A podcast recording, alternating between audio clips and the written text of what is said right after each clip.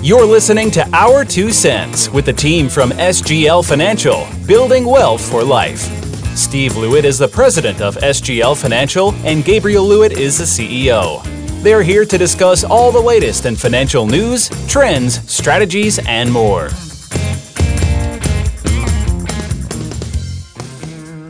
Good morning, everybody. Gabriel and Steven and producer Caitlin, not on the microphone, of course, because she refuses to wear her headphones and, and join us. But she did do a great countdown this morning, as well as listen to Steve and I uh, wax philosophical here about one of the topics we're going to talk to you about on our show here today, which was Maslow's hierarchy of needs. So we're gonna we're gonna jump into that in a minute. But before I do, because we we did talk about that last time, and we said we were going to expand upon it, folks. Did you know that Steve led me astray this week? No, no. This I didn't really lead you astray. You know what he did? So there was a mysterious uh, plate of cookies delicious looking cookies in in the kitchen, and normally someone brings chip- in cookies. Chocolate chip cookies with big chocolate chips in them. Normally, someone brings in cookies and sends out a quick note or puts a note next to them so people know who to thank. And in this case, they didn't look like cookies I've seen before because I'm a cookie connoisseur, of course. alien cookies. And I went around like, "Hey, uh, do you know who brought this in?" I said to Katie. She's like, "No." I went to Robbie. He's like, "No." I went to Cody. He said, "No." I went to Shre- I went to everybody. I even went to Steve, and nobody knew. no, I didn't. Boy. And I'm really like, "Well, who brought in these this plate of mystery cookies?" And and then finally, Steve looks at me. He's like, "All right, I brought them." And I was like, and I was spending like 30 minutes walking around the office. Yeah, well, you were obsessed. well, you were obsessed with it was a mystery that needed to be solved. You wouldn't eat the cookies until you knew who brought them, and then when you found out I brought okay. them, you won't. so Steve looks at me and is like, "Well, I was scared that nobody was going to like them because I made them with almond flour." "Yeah, man, healthy cookies, folks." All- And go ahead, go ahead. and th- and this is this is the mystery that was finally solved. Okay. Folks, I made delicious almond flour chocolate chip cookies. It's healthy. It doesn't have wheat in it. It's it's made with refined stuff. I mean, not refined, natural stuff, and they are they're okay. They're not great. I know what to do. the You heard it from him. I know what to do the next time. So the next Yeah, batch, use use flour. Re- Regular. Uh, you know, well- there's these there's these crazy things out there called recipes that when you follow them, they they create these magically good tasting cookies. So I am searching in Maslow's. All right, all right, back to the show. Back to the show. We've got a good wait, show. lined- Wait for self actualization. they don't know what that they don't know what that which means is yet. my desire to become the most Okay. that I can be. Okay, we'll explain that in about 10 seconds here. So we've got a good show lined up for you today. A couple uh, fun topics, a couple financial questions from listeners. So we've got a few things here to dig on into. Uh, so speaking of that, 10 seconds later, Maslow's hierarchy of needs. So we did talk about this last time, and it's a very intriguing concept, and it's been used in a variety of different fields. So first, it was done, of course, by a fellow named Maslow, who created it. And we're going to talk about what it is and then how to apply it to your life in a variety of different ways. So, Dad, do you want to explain just high level what is Maslow's hierarchy of needs? Well, Maslow said, look, there are levels of needs. They're like a house. You know, you have foundation levels uh, all the way up to the roof. So on the on the bottom, if you think of it as a triangle, and to expand upon that, you can't build the upper levels of your house without the lower levels in place. well, actually, you can build the upper levels, except it gets as you you know those games where as you get higher, it gets more. so if you have no floor, you can build your roof. Well, but you're saying we have no floor. People have floors; they're just not very good ones. Okay. So you can have a like a. I see what you're saying. That, that Yeah. I'll I'll I'll accept that. because people because we're building stuff all the time but we're, if you build it on a rocky or a soft foundation you could build it but it's going to collapse or Okay. it won't work well so uh, uh, maslow said look First of all, you have physiological needs. You need air, water, food, clothing, just stay alive. And you were going to describe this as a triangle shape. yeah, so Yep, I yep. I was going to do that. Sorry, I, di- I, di- I Thank you. distracted you. No, tha- that's I love being distracted. So- I was so- going to say something I forget. Uh, so on the Uh, bottom of the triangle, the biggest thing is the physiological needs. You cannot do anything if you don't have your physical uh, logical needs. So Can you explain what those are? yeah, that's food, clothing, shelter, um, sleep, air, water, food. Yes. You, know, things that keep you alive. Mm-hmm. So if you don't have those, you, you know, you're you're basically you're dead. You have nothing else on top of that. Well, and more important, if you don't have that, you can't even worry or think about anything else beyond that because you need those so badly to survive. Exactly. So f- uh, folks in um, uh, violent countries or in starving countries, they spend their time just where do I get my next meal? Do you know what's funny? No, not not that. No, no, um, no. worrying about where to get the next meal.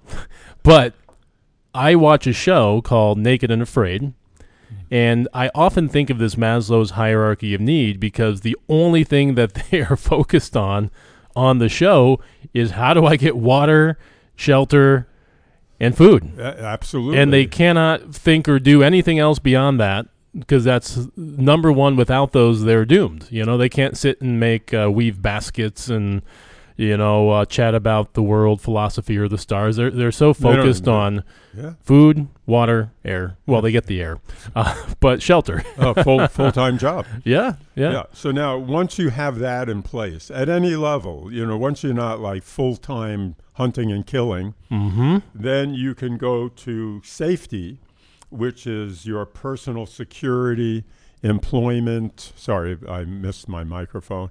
Um, resources that you need to do things, your health, uh, pro- owning things, and that creates safety around you. So that's your second level is safety needs. safety. So I so I, okay, I can eat and I can sleep and I'm okay, but now I want to feel safe. Okay, so you build your shelter. If you're in naked and afraid, you build your shelter. You found your source of water. You've you've got a reliable source of food, maybe fish or something. Now you've graduated up to safety needs, so you're going to build some, uh, uh, maybe a little small fence around your your shelter to keep out the animals. Yeah, and you're going to start saving. Maybe you save some uh, meat Yep. over there, uh, or, Salt it, cure it. or or you you you build a, a tool chest with your with your rocks and your arrows made of twigs. Mm-hmm. I should go on this show. oh God, that would be hilarious. Yeah, that would be hilarious. Uh, Uh, then, once you have your physiological needs and your safety needs, the next level on the triangle is well, now I can like have friends and be intimate with people, and that's called love and belonging. mm-hmm. So I can uh, I have a sense of connection. You know, I can relax into the more refined things in life. Hard to relax and go on dates and hang out with friends when you're worried about your safety and your food. Yeah, and if you're and and if you're dating and you want to invite your woman back to your shelter and you don't have one, you see that's very very Oh, difficult. Let's not go. now, why I thought of that, I don't I, know. I but- don't know either. But that does happen. So that's in, the yeah, that's the, real- third third in- layer in the real world. the love, friendships, and belonging. Yeah. Okay. Then now I've got love and friendship, and then we go to this more you know refined level, which is esteem, self-esteem, status, recognition in the world, uh, strength, power, freedom, respect, all those things that kind of make us feel good. Hmm. And that we have meaningfulness in life for ourselves and other people. Mm-hmm. Can And I, then- uh, can I go to the next? You can the, Okay. the next and last, And the, the peak of the pyramid. On, on the top, although most people don't understand this the way I think it should be understood, but that's my opinion, is self actualization. And the way Maslow uh, de- refi- uh, defines self actualization, it's the desire to become the best that I can be. In other words, uh, like you and I are perfectionists, mm-hmm. which is kind of like impossible to actualize that because nothing is perfect. But that would be self actualization, hmm. making myself the best that I could be. Yep. So so there's five layers here. They all build upon one another, similar to the layers of your house. And what Maslow said is you need to have the lower layers progressively to be able to get to the higher layers. So just to reiterate that a second time, without safety and air, food, water, uh, you're going to have a tough time self-actualizing and just perfecting your hobbies or views on life or your ideals or whatever it is that you know makes you the best that you can be because you're too focused on those lower levels. Yeah, but you have to be focused on But those. But unlike a house, where Mhm. the foundation is the same dimensions of the house, what Maslow is saying here is that food, clothing, and shelter, because it's the bottom of the triangle, is like the most important thing. If you if you don't have that physiological, then everything suffers from that. Sure. And then it goes up the level. So the most sensitive part here is self actualization. Like, this is what we want in life. We want to get the best of us out of life. And as you go down or up the triangle, each one counts more and more important. So I can't self actualize if I'm not eating properly or sleeping properly. That foundation is the most important. Hmm. Yes. So, what does this have to do with your money, right? You might be wondering that question, and why are we talking about it on our financial show? Well, there are a lot of financial parallels to this. And, you know, if you were to ask me if I was building this pyramid, Maslow's pyramid with a little bit of financial spice shaken on top, I would also say, in addition to your safety needs of, you know, personal security, resources, uh, how you know other things that you need to feel secure you also need financial security okay? And so the challenge is is without financial security which is one of the lower levels of the pyramid it's hard to feel good with love and belonging with esteem and with the self-actualization layers it's very difficult to start to focus on those things when you're worried about your money because money is a form of security and it also is an enabler, right? We talk about it being the fuel for your journey. So, in many ways, that's a big part of why what we do is not just about your money. It's about improving the overall quality of your life because it's going to enable you to have the security you need to focus on these higher level life achievements. It Per ta- Maslow. It, it take, in other words, uh, it takes care of the physiological need of food, clothing, and shelter. Uh, well, food and clothing. uh, I, yeah, shelter is on. Yeah, food, clothing, and shelter. Because if you don't have money, you can't pay for that. So, so as you said, it's an enabler for finances to work similar to the hierarchy of Maslow's needs, but it fulfills each layer of the. It affects every part of the Maslow's It does. part, uh, Mhm. Maslow's triangle. Yeah. So so that's how important money and finance is in today's world. And it's just interesting when you think about it from that perspective. And maybe our conversation on this topic here today gave you a slight new outlook on things and the importance that getting financial security is. And it also would explain why, if your money is in the stock market and, and the market's down 20% this year, and you're feeling stressed or worried or frustrated or like you can't do things, uh, that's the impact that a lack of financial security is having on you. And it makes sense, right? Because it's such a vital component of what your what you need to feel good about your life. Yeah, it's the second layer from the bottom, Mm-hmm. so it's very important. So if you're if you're worried about the money in the stock market, basically you don't feel safe. Mm-hmm. You know, the future is like, wow, what's going to happen to me? Yep. So that feeling of not being safe affects your love and ability to love. It affects your self-esteem and it affects your ability to self-actualize yourself. Yeah, yeah, and and just like a an old uh, someone on Naked and Afraid or an old school uh, tribal man or somebody, you know, if resources are scarce, what do you typically do? Uh, when resources are scarce, you you use less of them, you you hoard more of them, you save it for the rainy day that you you hope will last you through. You And- start to restrict yourself. and you fight for them. So Mm-hmm. there's also that fight that you have to have. Where do I get them from? Will somebody steal them from me? Well, yeah, that's and that's more of a stress and anxiety. But but where I was headed with that is that's what people do when they feel like they're losing money in the market. They restrict themselves. They spend less. Yep. They defer more because they don't know how long this uh, winter will last or how long their resources will last. And that can again have some big impacts on you in the prime retirement years when the goal is to really enjoy yourself. Okay, so hopefully these examples make sense, and if you're interested in this concept, we we got to move on to a new uh, segment here. But go online, go to Google, type in Maslow's hierarchy of needs, click images. You'll see a lot of different examples of it, and uh, you can read about it if it's something that's interesting to you, and uh, and then really pay attention to how your money is impacting your life. And if you find that it's a negative impact, give us a call because that's part of what we're here to do is make sure that your money is a positive influence and a positive impact on your life, not something that's a detractor. Okay, before we move on, Gabriel, I have a question for you. Yes. Now we see these triangles all the time. None of them are the way on. None of them have on the bottom rung what I think should be on the bottom rung. What is? What do you think should be the basis of your hierarchy of financial needs. What is on the bottom? Well, I think what you're referencing is there are some people that take this concept and try to create a full financial version. I actually don't like those versions at all. Yeah. I like to just apply the concept of money and finance to Maslow's original hierarchy of needs, just the way we talked about it here, how it impacts it.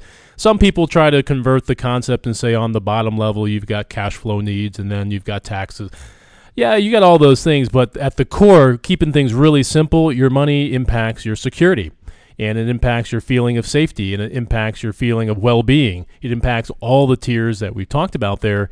It's really that important. Folks, I'm going to recommend Gabriel go into politics. Why is that? Because I asked the question, and did you hear how he skirted around that question with a non answer? It was a good answer and it was fun to listen to.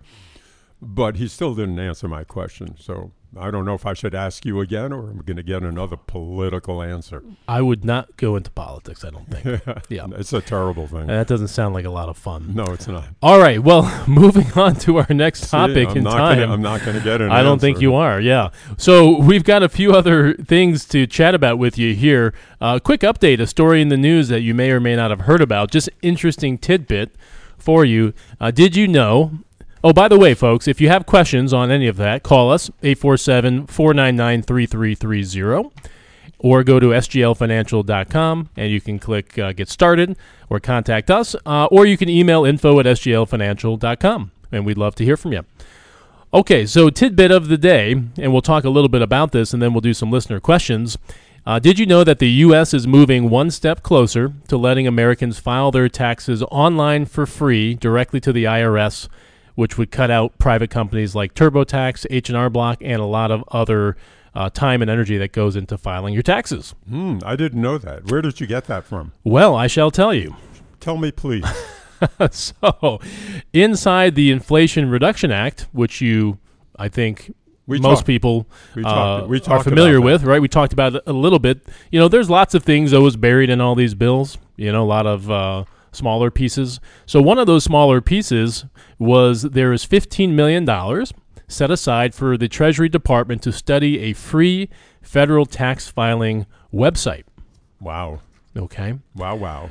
And uh, and then just this past Thursday, Treasury Secretary Janet Yellen uh, was discussing this and expressing support for simplifying the process. And here's her quote, which you might be interested in. Uh, she said, "Tax filing should be simple." I recently came across a statistic. It takes an average American 13 hours to file a tax return. No. She no. said during a visit to an IRS facility in Maryland. Wow. Compare that with Sweden, where some taxpayers can file simply by replying to a text message. We can and must do better. Is this is words according to well, I, Janet I, Yellen. I actually agree with her. I think it is well a whole tax code. You know how big? You ever see a tax code book? It's large. It's it's like seven inches thick.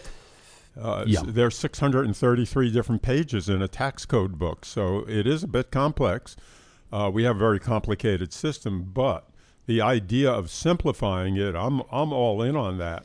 How that'll fly with the private uh, business market, you know, it's like, oh, you're going to put me out of business. Thank you very much. Well, so look, obviously, my hunch would be that a lot of people would would enjoy this if they have simple taxes, right? Sure. Imagine that you just get a text message that says, uh, "Hey, uh, would you like to submit your taxes?" And you just say, "Sure, okay, here, cool, here's your refund." Right? That would be pretty nice. Um, now, certainly more complex cases where you've got businesses, rental properties, uh, real estate transactions, you know, all those things would still require, I imagine, taxpayers. Definitely. Uh, sorry, Yeah. tax preparers. But um, it would certainly be cool for a lot of you know a lot of our clients are on Social Security, get a couple IRA distributions and RMD, and that's about it, right? Uh, they file an easy tax. yeah, easy return. tax return. That would be uh, pretty cool. I think I like it. Yeah, so so that was the the concept there, and just something for you to keep on your radar if you see or hear anything about it. Um, I think it sounds like a neat idea. Certainly, uh, would we do tax preparation too? Actually impact us as well, but um, but And- like I said, I think it would be really uh, really helpful and simple for people. And, of course, the IRS will help you find all the loopholes. yeah, yes. so, so you well, yeah. less. Then you get into the whole. Well, can we even trust them? And what, what are they Right. going to miss? And so there's a there is obviously a trust factor there. Who knows how they would work all those kinks out? Maybe you Mm. you probably still need a lot of re- preparers just to do reviews of the automated ones. Mhm. You know, Yep. who knows? Yep, yep. But just thought that was an interesting tidbit that uh, I hadn't heard about yet. Good find. Okay, so with that in mind, we've had a couple listener questions trickle on through over the last couple of shows, so we thought we would cover those here today. Uh, funny enough, we've got an e- uh, email message here from a John and a Don. Mm. So I like that. Uh, I do too. I just uh, coincidentally they rhyme. yes. Um, and I was reading Dr. Seuss last night with my daughter, and so I'm all I'm in a rhyming mode. now you can read John and Don. John and Don went to the pond. Oh, oh here we go.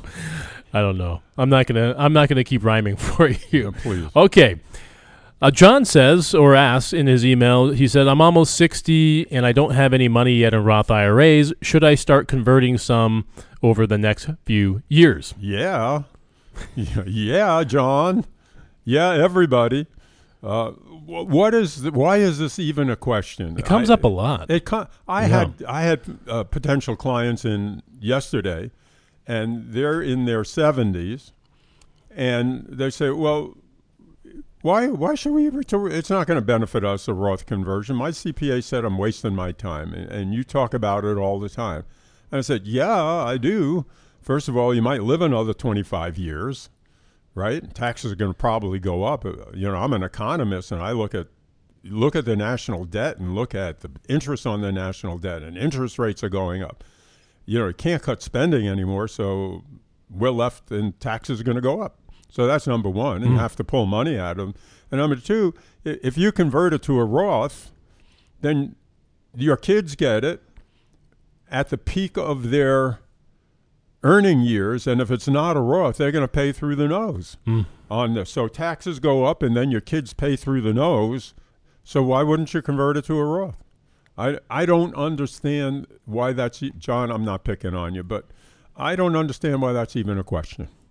Well, I think you and I have talked a little bit about it before, but Mayor, I can't remember exactly when or if we talked about this specific point. So, I think it's it comes down to people incorrectly think that when they look at their traditional IRA or 401k balance that they have more money than they would have if they did a Roth conversion, right? So, you look at your statement and you see a million dollars, let's say, and let's say you're thinking I want to convert uh, some of that or all of that to a Roth IRA. Well, if I do that, I'm going to have uh, seven hundred thousand dollars, uh, right? Or if I convert a hundred thousand of that, I'm going to have only eighty thousand left of that one hundred. I'd rather have the hundred thousand dollars. I have more money. Yeah, I think that's. I really do think that's what people are thinking is I'll have more money because I'll have a hundred instead of eighty. It's the world doing an illusion on your head. so you have a million dollars in the IRA and it looks great, and you say, "Hey, I'm a millionaire," Yeah, except you're not, because you have a partner. you have a partner there that's going to take two hundred or three hundred thousand from you eh, sooner or later. So you don't have a million. Guaranteed. Uh, They're not going to get rid of. There's no way to get the money Yeah. you or your kids out of the IRA without paying tax. Yeah, your partner's not going to say, you know, I really love you. Why don't you keep the money? not this partner. So, so it's like a head trip. You look at it, it feels good, and you say, well, why should I convert? Then I'm only, like you said, I'm only going to have eight hundred thousand in there. Mhm. Well, that's all you got right now. Uh, now, the other part of that, Gabriel, is people think that by paying that two hundred thousand in taxes today, I'm going to lose all the benefit of compounding growth on that money over the next twenty years. Right, because people, I think people believe that if they get compounded interest and growth on their million dollars, that that will equate to more interest in dollars than it would on eight hundred thousand. And you know that sounds right, except it's wrong because if taxes remain the same, let's say taxes are 20%, Mm-hmm. and you pay the 20% today Mhm. and, and just grow the 800,000 or you grow the million and pay the 20% in 20 years, you're in exactly the same place. Yeah, it's a mind trick. It's a mind trick. Mhm. Right. So it's all it's all how people perceive But if you pay twenty percent today, and then the Roth grows, versus if if you Yeah, wait in the IRA and then you pay twenty five or thirty percent, in the future. it is actually worse, oh, it's a lot worse. right? The Even o- though you've been earning more interest in dollars uh, on the money over the time and looking at a bigger balance. The only way you lose on a Roth conversion is if you don't do it right. You don't watch your IRMAA costs or, you know, pushing you into brackets. And if the taxes go down in the future. Yeah. And I would say the probability of taxes going down in the future are slim to none. Yeah. So so it's really interesting, John. I think he, if any of those reasons are why you're thinking you shouldn't, uh, let us know. If it's a different reason, let us know, and we can, of course, guide you through that a little bit closer. But those are some of the things we hear a lot. Is is hey, I don't I have more money if I don't convert? And the truth is, in most cases, it's the opposite. Okay, so something to think through as you're thinking through whether or not to do a Roth conversion. And speaking of that, that's a great question around this time of year, John, because it's uh, quickly approaching what we call Roth conversion season.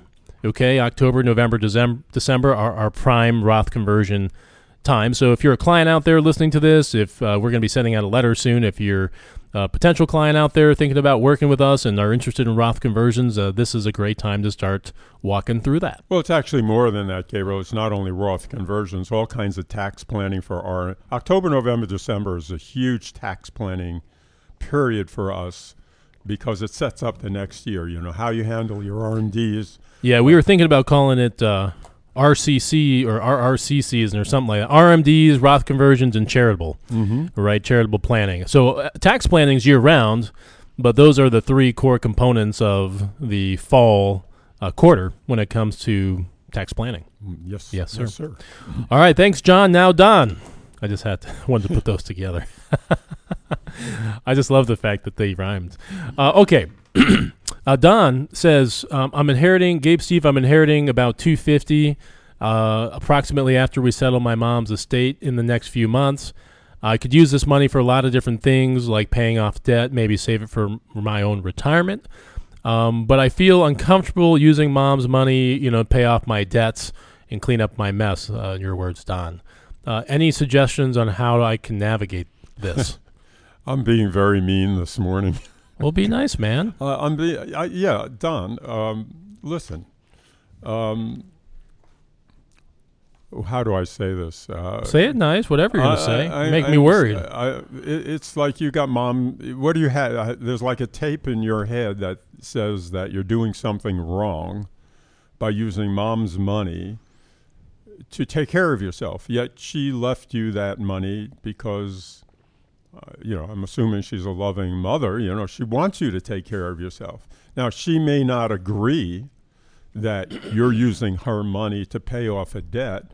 But you know what the real world is about is taking care of yourself, and if that's the best use for your money, I you know I suggest you ignore that little tape playing in your head saying, well, maybe this is the wrong way to use the money, and and make sure in your own decision making that this is the right way to use it, which is really the question to me.